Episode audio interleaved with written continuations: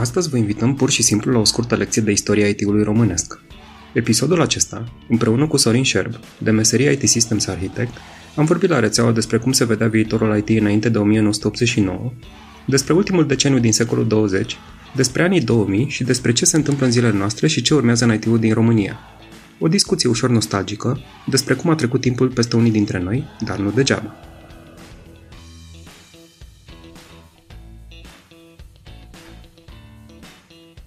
Salut! Numele meu e Tudor Stoica și împreună cu Vlad Bogo suntem realizatorii podcastului Rețeaua. Astăzi avem un invitat special care lucrează într-o companie multinațională americană, țineți-vă bine, de 22 de ani și 6 luni, adică din octombrie 1995. Sorin Șer, bine ai venit la rețeaua! Bine v-am găsit și mulțumesc pentru invitația de a sta la un pahar de vorbă, de a vorbi despre trecut, despre prezent, despre trecut după cum bine știți, oamenii au tendința să vorbească numai de bine, amintirile de obicei rămân cele frumoase pe care vrem să le păstrăm. Sper să fie și frumoase, dar mai degrabă interesante, fiindcă ăsta este aspectul cel mai interesant și în ce măsură, evident, ele au vreo reverberație sau semnificație pentru prezent și viitor. Și despre viitor se vorbește numai Absolut. de bine, dacă ești optimist. Care este secretul unei cariere atât de îndelungate într-un singur loc? Dacă ar fi un singur secret, ar fi foarte ușor. Sunt mult mai multe. E de fapt o întrepătrundere între ele. Evident, este și peste tot un dram de noroc, ca orice lucru frumos în viață trebuie să ai și puțin noroc, dar norocul și mai face și omul. Ca să revin la întrebarea ta, e vorba în primul rând de a înțelege ce se întâmplă cu piața în diverse momente, ce se întâmplă cu compania în care ești, fiindcă orice companie, ca și orice instituție, este de fapt un organism viu, trăiește, evoluează, se schimbă, nu neapărat în bine în anumite momente și trebuie să fii sincron cu astfel de evoluții.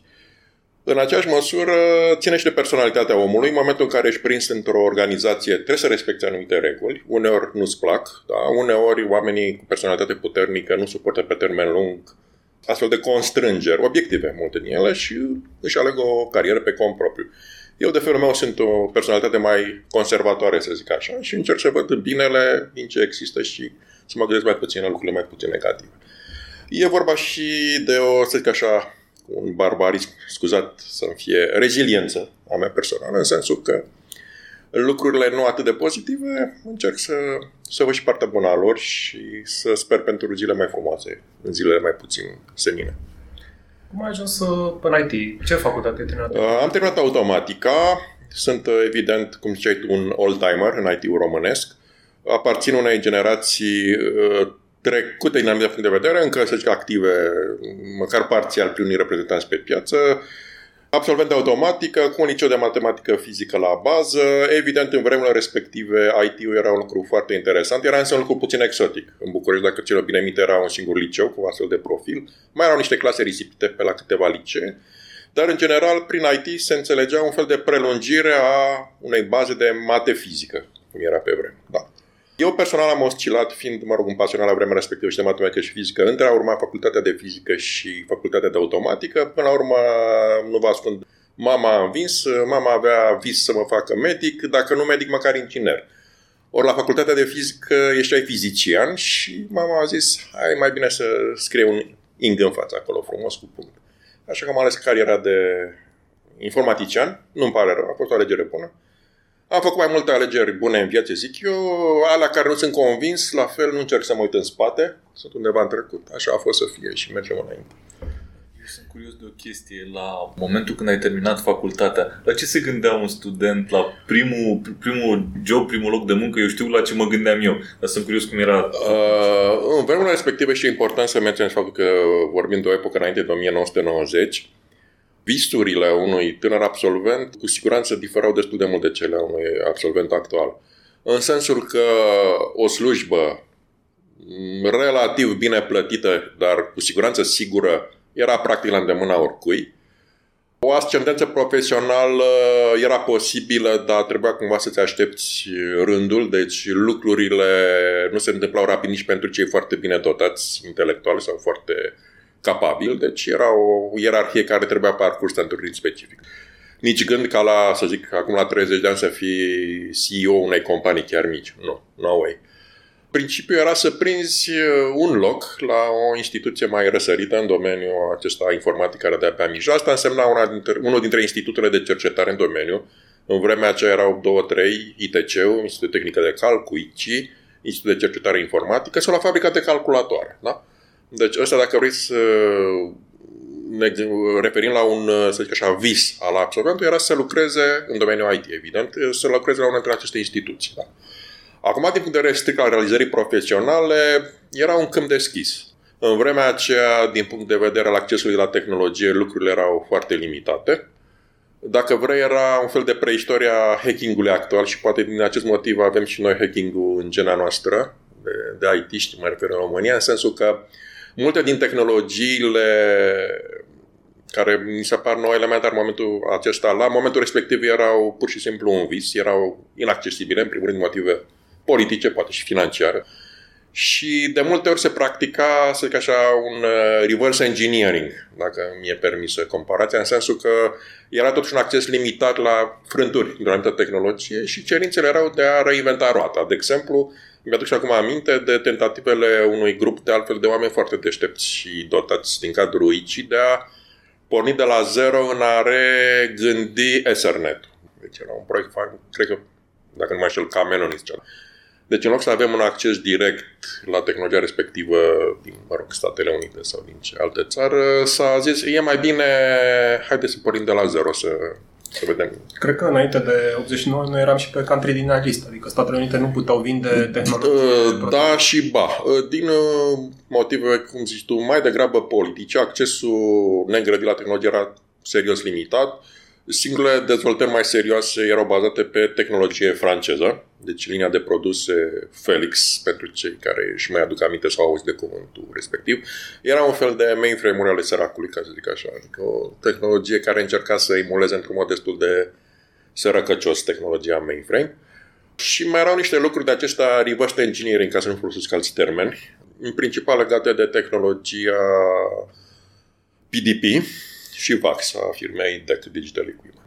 Deci cam astea erau tehnologiile, dacă vrei, la care exista acces. Evident, în calitate de programator aveai OpenFit, puteai face orice, dar, repet, era o muncă de reinventare a roții. Practic, în orice domeniu, pe orice dezvoltare și plecat de la zero. Da. Ai început la stat? Da, am început la stat. Pe vremea respectivă se chema IRUC, instituția respectivă. Era o întreprindere, o uzină de reparații de tehnică de calcul. Am avut privilegiul de a lucra la așa numită secție numită minoritare, dar o denumire foarte interesantă, se referă la faptul că exista totuși în vremea aceea un parc limitat de echipamente, cred că 10-20 în toată România, de sisteme de calcul americane, da, luate anumite modalități, nu le comentez, plasate la anumite instituții care iară nu le comentez și la care evident trebuie asigurată o mentenanță și un minim de dezvoltare pe linie informatică.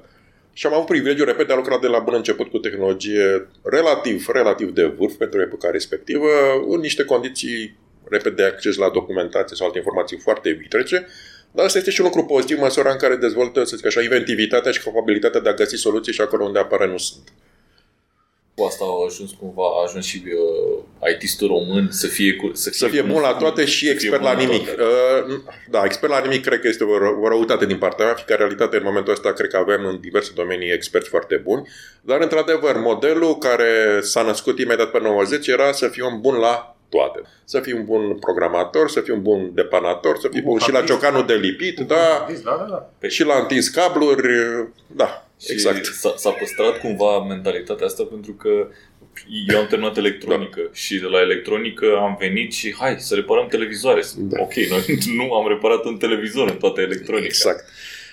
Era un lucru care, evident, într-o dezvoltare normală a unei societăți sau unei industrii nu e sustenabil, dar, pe de altă parte, la nivel individual, cel puțin pe anumite persoane, a dezvoltat, dacă vrei, un câmp mai larg de înțelegere. Pentru prietenii noștri mai tineri care da. ne ascultă, cum era viața fără internet? Exista viață fără internet? Da, era o viață foarte liniștită. N-aș compara-o cu viața într-un anume loc în care toți sunt liniștiți și nu mișcă nimeni. Chiar mi-e greu să, să, să profilez cam cum era vremea atunci, cum erau vremurile, nu vreme. Vremea e cam cum era acum. Uh, vremurile erau că accesul, ce să spun, existau două, trei ziare zilnice, nu le pomesc numele, n-are sens, în care evident nu era nimic interesant, nici pentru un IT, nici pentru altcineva. Televizorul, două, trei ore, la fel, absolut nimic interesant. Singurul lucru interesant erau poate, dacă aveai pasiuni extrainformatice, cărți și alea cu niște limitări, prin biblioteci, mai puțin prin librării. Dacă aveai o relație, să zic așa, de amiciție cu profesorii la facultate, mai puteai accesa o documentație foarte limitată pe care și ei la rândul lor cu mare greutate obțineau din afară. Deci, încă o dată, îți stimula într-un mod uh, poate exagerat inventivitatea de a găsi soluții acolo unde erau soluții de ani de zile și mii de variante. E, tu trebuia să vii cu varianta 1001, da? Repet, pornind de la zero. Din acest punct de vedere, ce să zic, era o viață foarte liniștită, patriarhală aș putea spune, mașina Dacia, și, poate mașina... Chiar și în București. Absolut. Deci nu exagerat, cred că erau de 100 de ori mai puține mașini. Vreme de plimbat prin parcuri, vreme de lucruri romantice, foarte multă vreme de a te gândi, mai puțin de a face ceva, că nu prea aveai ce să faci concret, repet. Dar uh, cred că o vreme de născut filozofic. Curios că n-am produs foarte multă filozofie în perioada aceea. Da. Dar... După, după 90, când practic toată piața s-a trezit într-o oarecare libertate, mm cum vedeau oamenii, hai, pot să încep ceva, vedeau că vor veni niște multinaționale. Cum era sentimentul ăsta? Aici a fost o desfășurare cumva etapizată. În anii imediat următori pe 90, 90, 91, 2, 93, ceva de genul acesta, cei mai întreprinzători, cei care, să zic așa, simțeau în anii precedenți că stau sub un capac. Bună parte din ei și destul de mult din colegii mei, de exemplu, de facultate sau de liceu, au plecat în alte, spre alte zări mai senine atât în Europa cât și peste, peste ocean. Deci, repet, oamenii cu un spirit un întreprinzător mai avansat sau care se simțeau legați mai puțin din vari motive de, de România sau de ce era în România. Deci asta a fost o, o prima tendință foarte importantă și atunci, zic eu, dar era chestie inevitabilă. S-au pierdut mulți oameni de valoare. Asta au fost vremurile. Și, repet, era pentru mai o chestie inevitabilă. Începând probabil în jur de 93-94 au început să apară multinaționale, în primul rând prin niște mm, firme de locale. Da, niște ancore locale. Ancore locale, dezvoltate de către niște oameni care totuși aveau, și acum mă refer la domeniul informatic, cât de cât habar de domeniul respectiv, fără să dau nume, aș pomeni de câteva persoane, să zic așa, din conducerea instituțiilor care ți le-am menționat, Institutul de Cercetări, Fabricate Calculatoare, platforma Pipera, care și înainte de 90 avea un oarecare iz informatico-electronic, erau câteva așa. Deci oamenii de acolo care aveau oarecare înțelegere a fenomenului informatic, care aveau și asta e foarte important, deși poate nu e așa de adică, corect politic de spus, aveau legături da, în diverse foruri de decizie guvernamentale sau cunoșteau foarte mulți oameni de pe piață. Dar astfel de oameni s-au dovedit pentru multinaționale în momentul respectiv și oameni foarte valoroși și au fost, într-un fel, încurajați, sprijiniți să dezvolte niște companii locale care au reprezentat pentru o vreme interesele respectivelor companii străine în România, după care bună parte din aceste zic așa, firme s-au topit în niște reprezentanți oficiale ale companiilor despre care vorbim. Asta întâmplându-se probabil începând de prin 95 încoace. Deci a fost o evoluție care zic eu într-un fel normală și cred că era și cea mai rațională de a se petrece așa în momentul respectiv. Și tu astfel ai ajuns la Astfel am ajuns, da. Prin deci absorție, prin, prin absorție.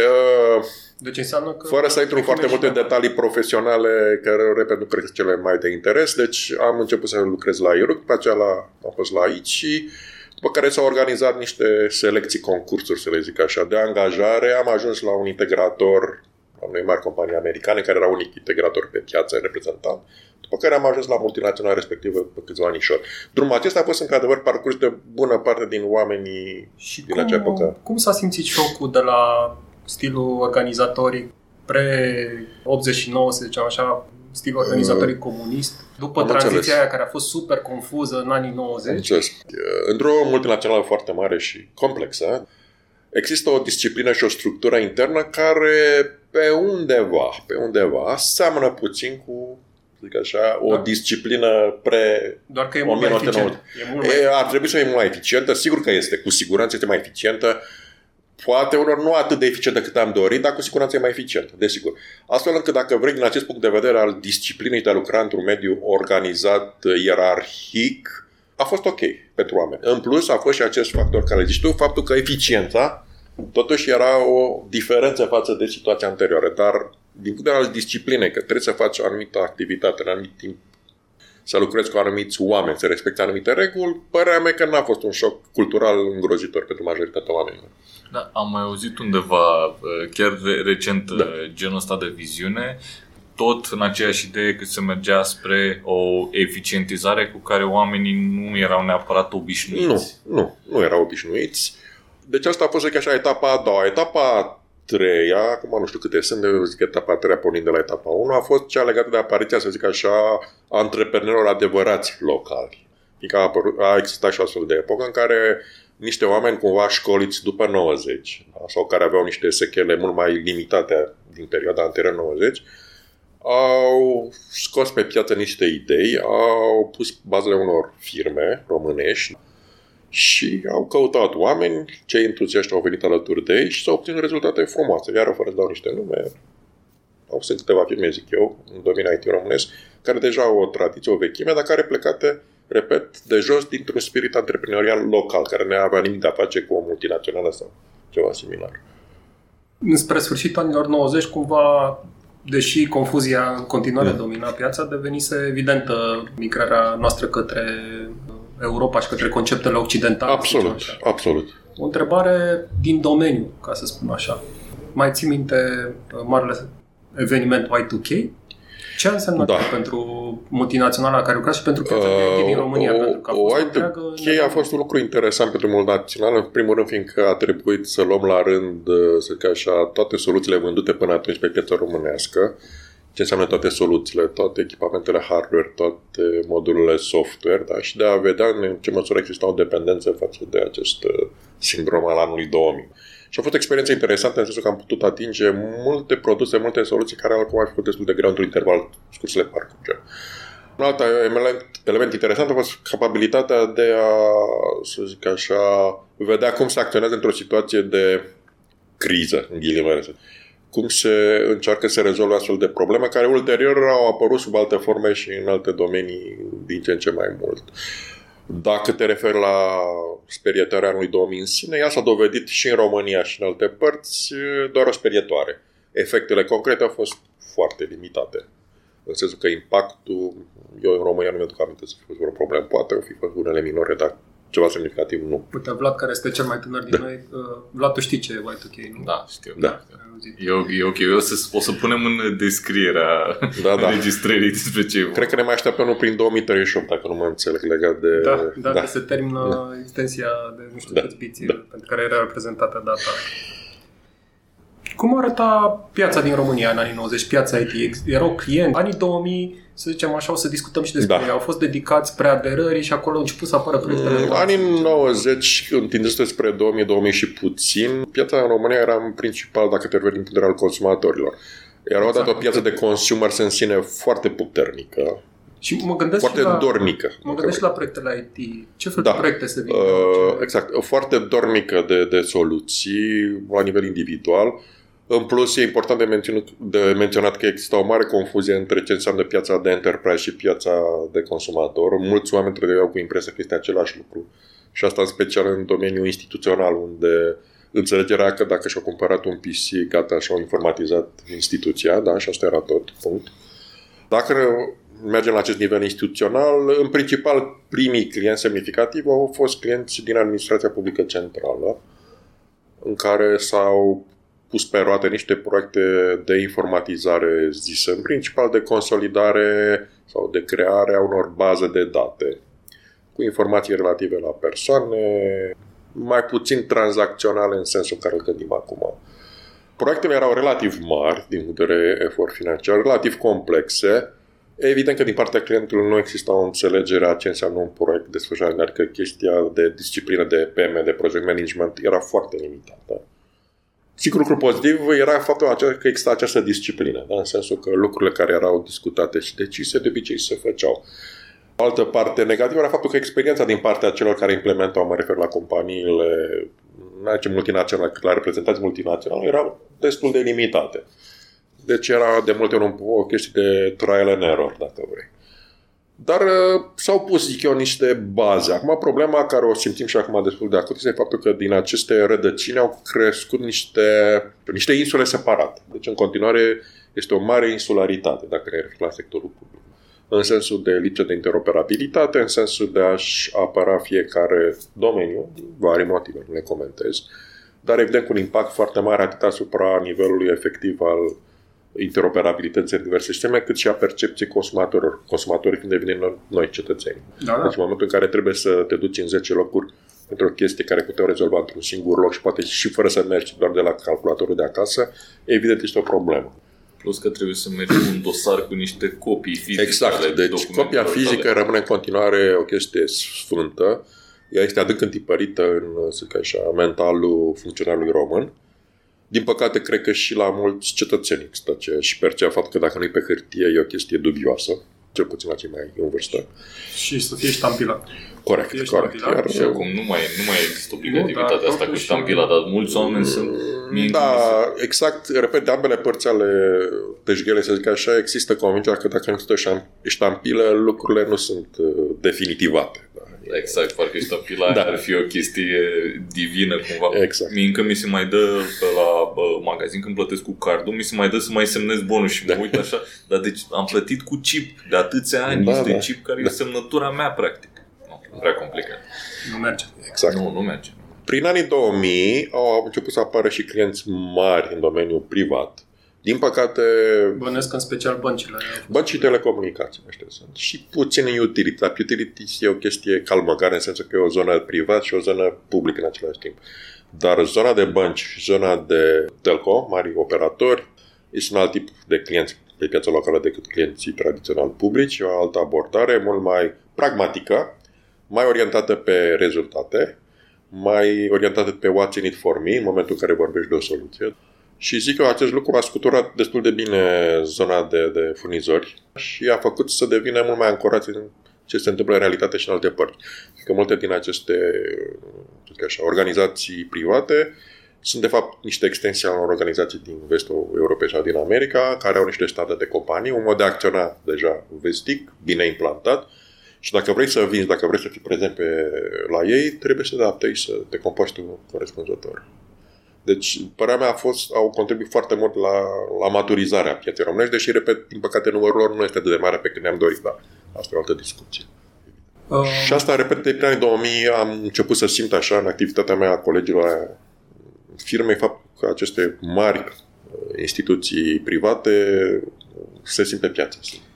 Eu cred că, mă rog, prima și, de fapt, până în 2008, când a apărut uh, prima criză financiară serioasă, uh, a fost cumva the golden age pentru A IT. fost the golden age, uh, din multe puncte de vedere, au fost creșteri uh, de business aproape, cred că, pentru jucătorii, procentual foarte mari, poate în anumite cazuri. Nu ți ascund că un uh, efect colateral oarecum, scuzați un fi cuvântul pervers, care s-a dovedit după aceea în timp că e foarte important, a fost faptul că anumiți furnizori de pe piața mondială au simțit și au crezut că acest ritm de creștere în România va continua la nesfârșit. Și s-au făcut niște prezumții de dezvoltare pieței, poate și unele investiții mm-hmm. pentru unii, Niște în ideea proiecții. că piața va crește și va crește și va crește pe un orizont de timp foarte lung.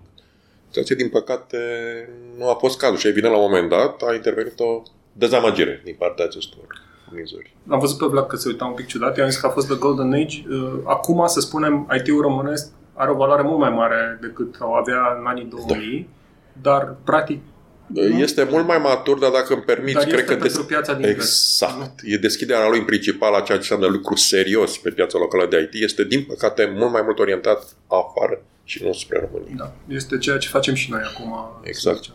În ciuda faptului că, teoretic, la noi, informatizarea instituțiilor publice încă e departe de E nivelul departe. unde ar fi utilă pentru... Este foarte departe, Wow. ea se clamează că se dorește să se facă. Nu zic că nu există bune intenții, sunt convins că există bune intenții. Din păcate, ceea ce înseamnă concret realizat prea puțin până în momentul de față. Formația ta, cel puțin uh, cea de pe LinkedIn, e de sistem arhitect. Da. Ce e la un sistem arhitect? Sistem arhitect. În opinia mea este puțin diferit față de ce înțeleg toți sau nu toți, multă lume. Sistem arhitect în accepțiunea multora este faptul că tu ai în cap toate soluțiile pe care poate să-ți uh, le furnizeze compania ta, ți le aranjezi frumos în cap, te gândești foarte puțin la client, te duci, te întâlnești cu el, îi le pui pe masă, și vorbești convingător să, să fie de acord să fie vândute și implementate la el. Din păcate, într-o piață normală și într-o lume normală, acest lucru nu prea se întâmplă așa, fiindcă, după părerea mea, vital și este primul punct de discuție în orice dialog pe care l-am cu clienții, este ceea ce se cheamă în engleză to put in the other people's shoes. Da? Deci prima chestie este să înțelegi ce dorește clientul. Poate dorește lucruri realizabile, poate dorește niște lucruri mai simple decât ceea ce ai poți oferi tu, poate dorește alte lucruri. Dar în momentul în care într-un dialog tu începi să vorbești, fără să lași pe cel din fața ta să vorbească, se pot întâmpla lucruri de genul îi povestești o poveste pe care el nu o acceptă, nu-l interesează.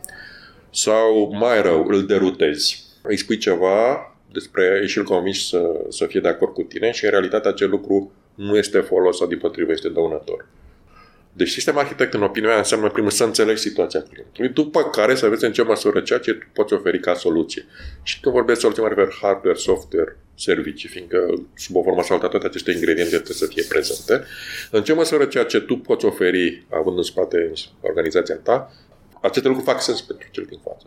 Și în momentul ăla, dacă există, să zic așa, un accept mental, din partea ta, da, atunci mă simt și eu capabil să vorbesc cu omul respectiv sau instituția respectivă despre ceea ce pot spune. Ce spui tu mi-aduce aminte de un curs de arhitectură da. pe care l-am făcut, care zicea că diferența fundamentală dintre un consultant și un arhitect, deși aparent joburile cumva mm. sau rolurile se suprapun, diferența fundamentală dintre ele două este că arhitectul gândește întotdeauna în interesul clientului.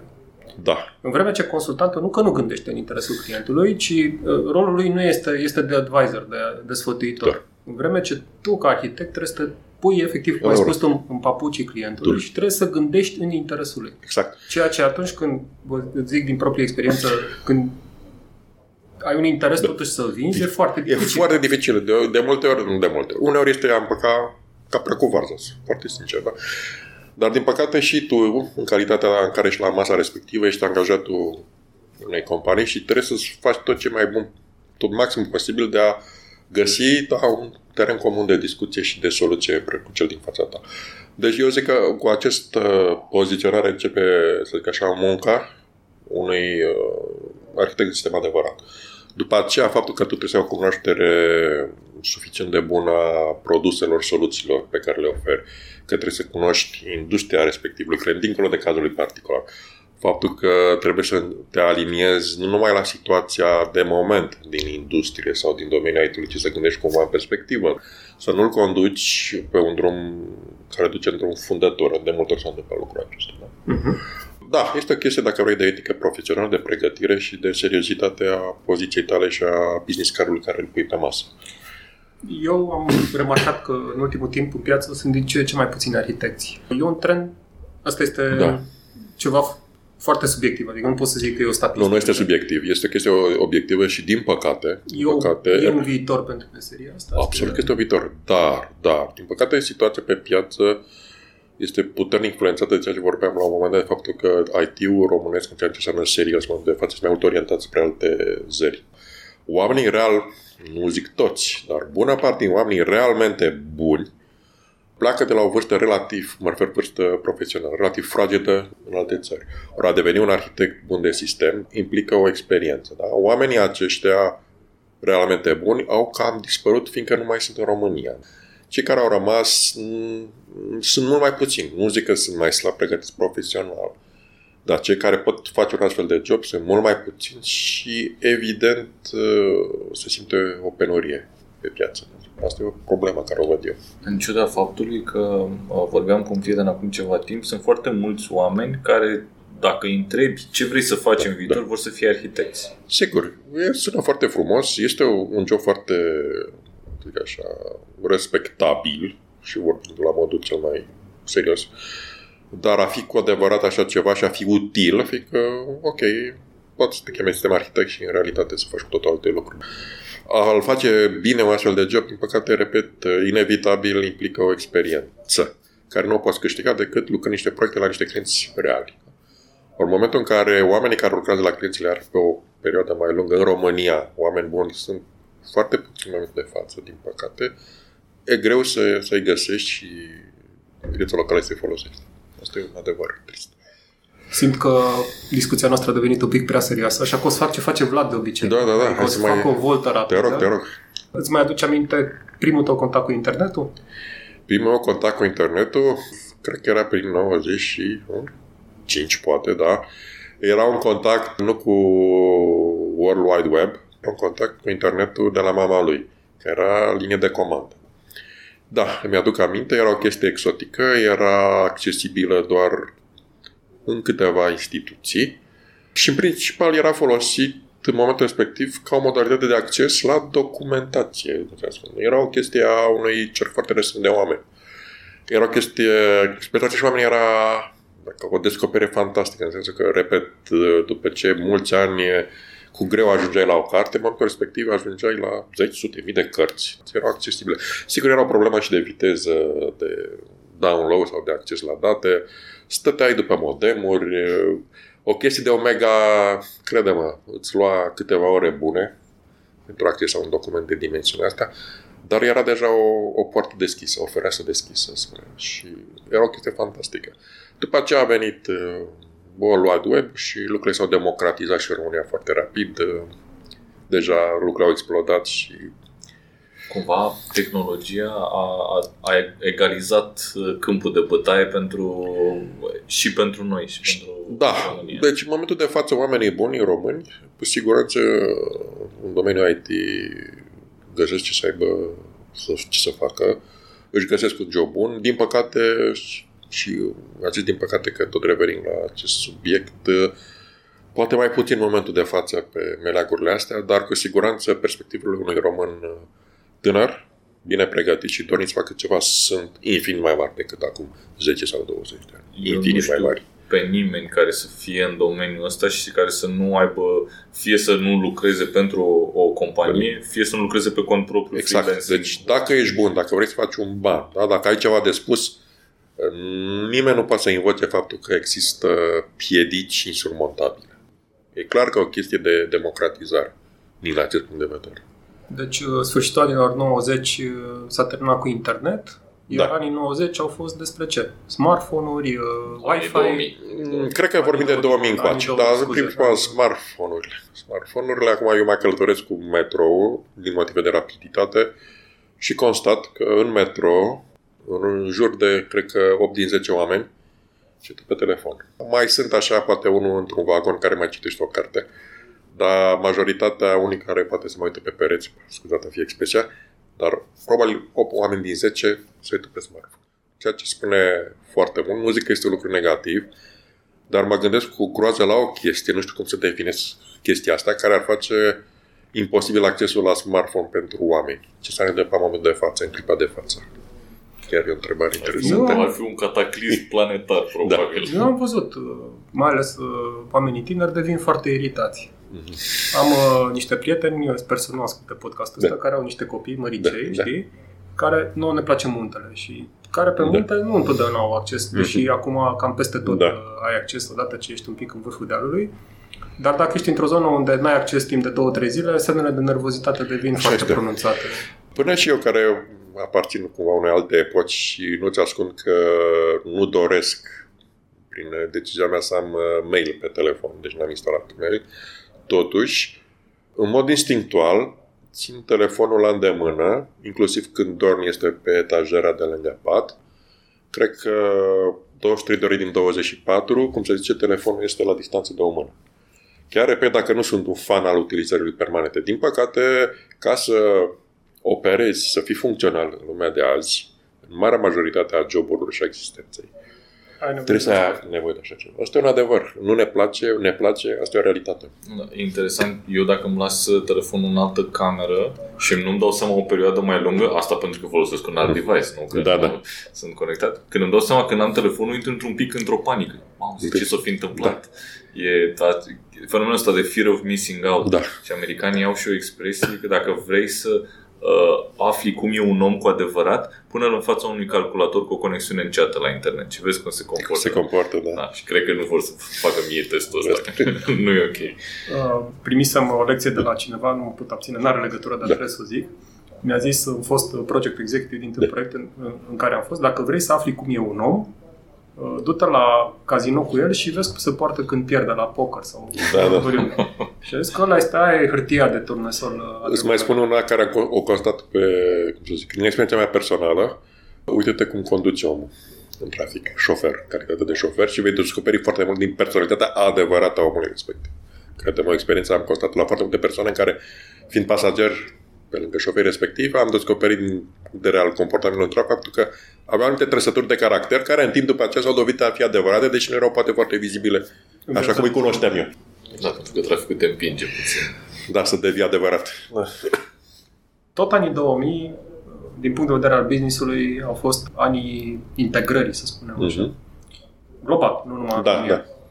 De ce e privit asta ca o mega invenție? Ideea asta că integrăm hardware-ul cu software-ul și cu serviciile, eu așa am ajuns în multinațională, asta era speech din multinațională la vremea respectivă, Domnule, noi suntem foarte tari că suntem unii din puținii pe piață care integrează software, hardware și servicii.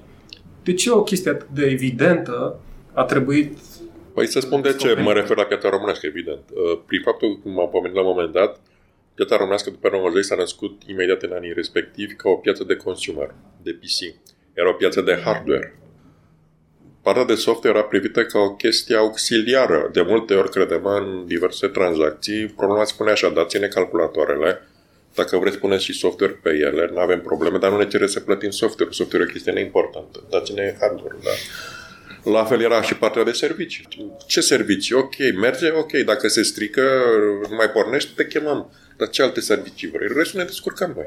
Deci asta era viziunea, credem, a multor oameni să zic așa, cu răspundere decizional din cadrul multor clienți, inclusiv la privați, bună parte din vreme, a fost această concepție. Sigur, în timp a început să se evaporeze, dispară, dar a dispărut cu tot. Mai sunt încă unii care gândesc în adâncul lor, ca tot așa. Și atunci chestia asta de integrare, deși o chestie evident foarte naturală, nu cred că este percepută atât de serios cât ar trebui să fie.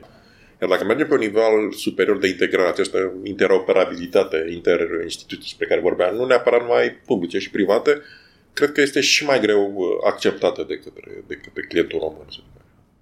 Da, e, e o chestie nenaturală într-un sens, e o chestie care sper în timp să dispară cu totul, dar încă mai sunt urme, repet, pornite dintr-o istorie în care IT era egal hardware. Acum, acum vorbim deja, mi-a, mi-a adus da. de subiecte de calculatoare cuantice. Ce e un calculator cuantic? Ce e un calculator cuantic? E foarte greu de zis. Este un calculator care la baza lui nu are numai două stări. Stările uzuale, după cum știm, logice, sunt 1 și 0 în calculatoarele din, să zic așa, generațiile arhitecturile actuale. Pentru calculator cuantic am și 0 și 1, poate am și 2. Pot să am și în același timp 0 și 1, ceea ce e o chestie logică foarte greu de acceptat, acceptat de către cei care sunt obișnuiți cu 0 și 1. Deci fundamental un calculator care operează la baza lui cu astfel de idei. Și tehnologic, tehnologia cuantică îți permite ca astfel de construcții logice bizare să le și pui în practică. De fapt, este un calculator cuantic, esențialmente. Se pare că anumite tipuri de probleme care sunt îngrozitor de grele sau insolubile cu calculatoarele clasice cu 0 și 1 pot fi soluționate sau pot fi soluționate infinit mai rapid cu astfel de calculatoare. Evident că aceste calculatoare cuantice nu vor înlocui, că e bine de precizat, nu vor înlocui calculatoarele clasice. Calculatoarele clasice în continuare sunt cele mai bune pe anumite tipuri de probleme. La fel de evident, de ce nu se spune este că aceste calculatoare cuantice nu vor veni așa de repede, încă suntem la faza de dezvoltare de tehnologii fundamentale. Dar e o chestie interesantă care se va adăuga, se va alătura altor tehnologii. Nu vor fi aceste calculatoare cele care vor înlocui tot ce există până acum. Cu asta cu Bun, păi, atunci cred că suntem la momentul când pot să întreb ce întreb toți da. invitații noștri. Ce facem când vin roboții? Roboții au început deja să vină. Acum, iar e vorba de percepția insuflată de urmăritul filmelor de science fiction. Roboții nu trebuie să fie neapărat roboți umanoizi. Roboțile în fabricile auto sunt de hăt mulți, poate chiar zeci de ani. Deci robotica există. Acum vorbim și de robotică software, de exemplu, după cum bine știți, există un domeniu RPA în care vorbim de roboți efectuarea unor operațiuni repetitive. Eh, repetitive legate de software, nu mai vorbim mai de hardware. Cred că când zici tu acum de robot, te referi mai degrabă de acele entități, să le zic așa, care folosesc inteligența artificială. La fel ca și în cazul cuantic, inteligența artificială nu e o chestie care, în mod normal, trebuie să înlocuiască omul. Suntem încă departe de acea fază. În momentul ăsta, inteligența artificială, dacă vrei de-abia zic eu, decolează și e la faza de căutări inteligente și inferențe inteligente, mult mai puțin la faza de creativitate. Deci nu cred că putem vorbi de creativitate cel puțin în momentul ăsta în, în inteligența artificială, deși, repet, mesajele de piață și de marketing sunt uh, puțin înșelătoare în domeniul ăsta, încă mai mult până acolo. Dar în domeniul gen asistență inteligentă, faptul de a fi capabil să cauți milioane de documente într-o secundă, lucru care, fără, să așa, o picătură de inteligență artificială este extrem de, extrem de dificil de realizat. Da, lucrurile astea deja cam apar pe piață, da? Deci, în sensul de unealtă, inteligența artificială este relativ aproape și chiar începe să ne ajute. În ideea de a fi un concurent, un adversar, un dușman al omului, cred că suntem încă foarte departe și sper să avem momentul care va veni inteligența sau bunul simț nostru uman de a ne opri acolo unde trebuie să ne oprim chestia asta pe drumul ăsta. E foarte mișto ideea de bun simț artificial. Bice. Deci nu doar inteligență artificială, ci și bun simț artificial. Uite, nu m-am gândit la asta până acum. Tu ești arhitect de sistem. Ce transformarea asta și revenirea în trecut. Da? Am pornit de la mainframe, uh-huh. am ajuns la capacitate distribuită, uh-huh. acum ne întoarcem într-un fel de mainframe care noi zicem cloud. Da. Unde, Dacă... e, unde e adevăr? Hai să ne referim puțin la cloud și, evident, cumva indirect îți răspund. Cloud este un concept care a lângezit mai multă vreme, acum, într-adevăr, a decolat. Pe piața românească, că trebuie vrând nevrând și cred că e foarte important de referim la piața românească, este un concept greu acceptat, spun foarte sincer. Deci, în activitatea mea, în continuare există o rezistență destul de mare a clienților față de direcțiunea de cloud. Sunt foarte receptiv la direcțiunea de cloud privat, fără a înțelege faptul că acest cloud privat nu e un lucru atât de simplu, fiindcă implică niște resurse, niște responsabilități care... Și niște costuri. Și niște costuri care nu sunt așa mici. Deci cloud privat, clientul român zice da, dar până la implementare o cale lungă. Cloudul public, în domeniul, dacă vrei, al instituțiilor uh, administrative și al clienților mari privați, mai puțin, dar e pe calea cea bună, să zic așa. De ce cloud? Este primul o chestie, dacă vrei, de, de costuri. Este vechiul vis de a aduce IT-ul la nivelul prizei din perete, de electricitate sau la robinetului everything din baie. Everything da. as a service. Exact, adică pentru om obișnuit sau pentru firmă obișnuită de 10 persoane să fie, repet, la fel de ușor cum a dat drumul la, la robinet sau a băga ceva priză. Asta e de fapt chestia cu cloud. Din păcate sau din fericire pentru noi IT-ști, lucrurile nu sunt chiar așa de simple și nu sunt chiar așa de echivalente. Și mai e cale lungă până acolo. Dar ideea de cloud, în ideea asta merge. În momentul în care, evident, vorbim de o chestie ca prița din perete, ne gândim că nu avem cât un generator electric sau cât un mini uh, uzină electrică în fiecare clădire, nu avem un furnizor regional și atunci, evident, vorbim de o centralizare. Aceeași chestie, de fapt, vrem, nu vrem, ne duce și la o centralizare mascate sau nu în domeniul cloud-ului, în domeniul informatic. Păi și o să mai avem calculatoare? Care e viitorul sistemelor, ca să spunem așa? Vom mai avea calculatoare uh, noastre personale? Sau? Cred că din ce în ce mai, mai puține, deși, mă rog, uh, a fost, știi, moda tabletelor, se pare că s-a răcit puțin. În continuare avem nevoie de laptopuri și puțin o perioadă. Sigur, avem acum, așa, multi hibrizi, hibrizi să zic așa. Însă, după cum constați, lumea acceptă din ce în ce mai mult uh, smartphone-urile cu ecran mare, dar hibridul ăsta, tabletă, laptop, telefon, cum vrei să-l botezăm. Fablet. Fablet. Dacă mă întreb, cred că ăsta e domeniul care e cel mai promițător în de față. Sigur, o să rămână calculatori multe vreme, dar uh, avansurile se vor face în zona asta de fablet. După care vor urma wearables. Realitate artificială și alte Internet chestii. of Things. Internet of Things e o chestie destul de fioroasă în opinia. În primul rând, din punct de vedere al securității datelor. Da? Era pe lista noastră de întrebări. Și în cloud și în Internet of Things, securitatea devine un domeniu cheie. Dacă cineva m-ar întreba, mai tânăr m-ar întreba acum în ce domeniu să-și dezvolte o carieră, aș zice 100% în cyber security. Absolut. Asta este o carieră Absolut. care în următoarea perioadă va avea... Absolut, fiindcă este o carieră care îți pot mânca o pâine bună și în cadrul unei instituții mari, publice sau private, cu siguranță. Poți să te dezvolți profesional și într-o companie mai mică, poți să te dezvolți și ca persoană individuală, ca un consultant sau asta. Deci peste tot găsești loc.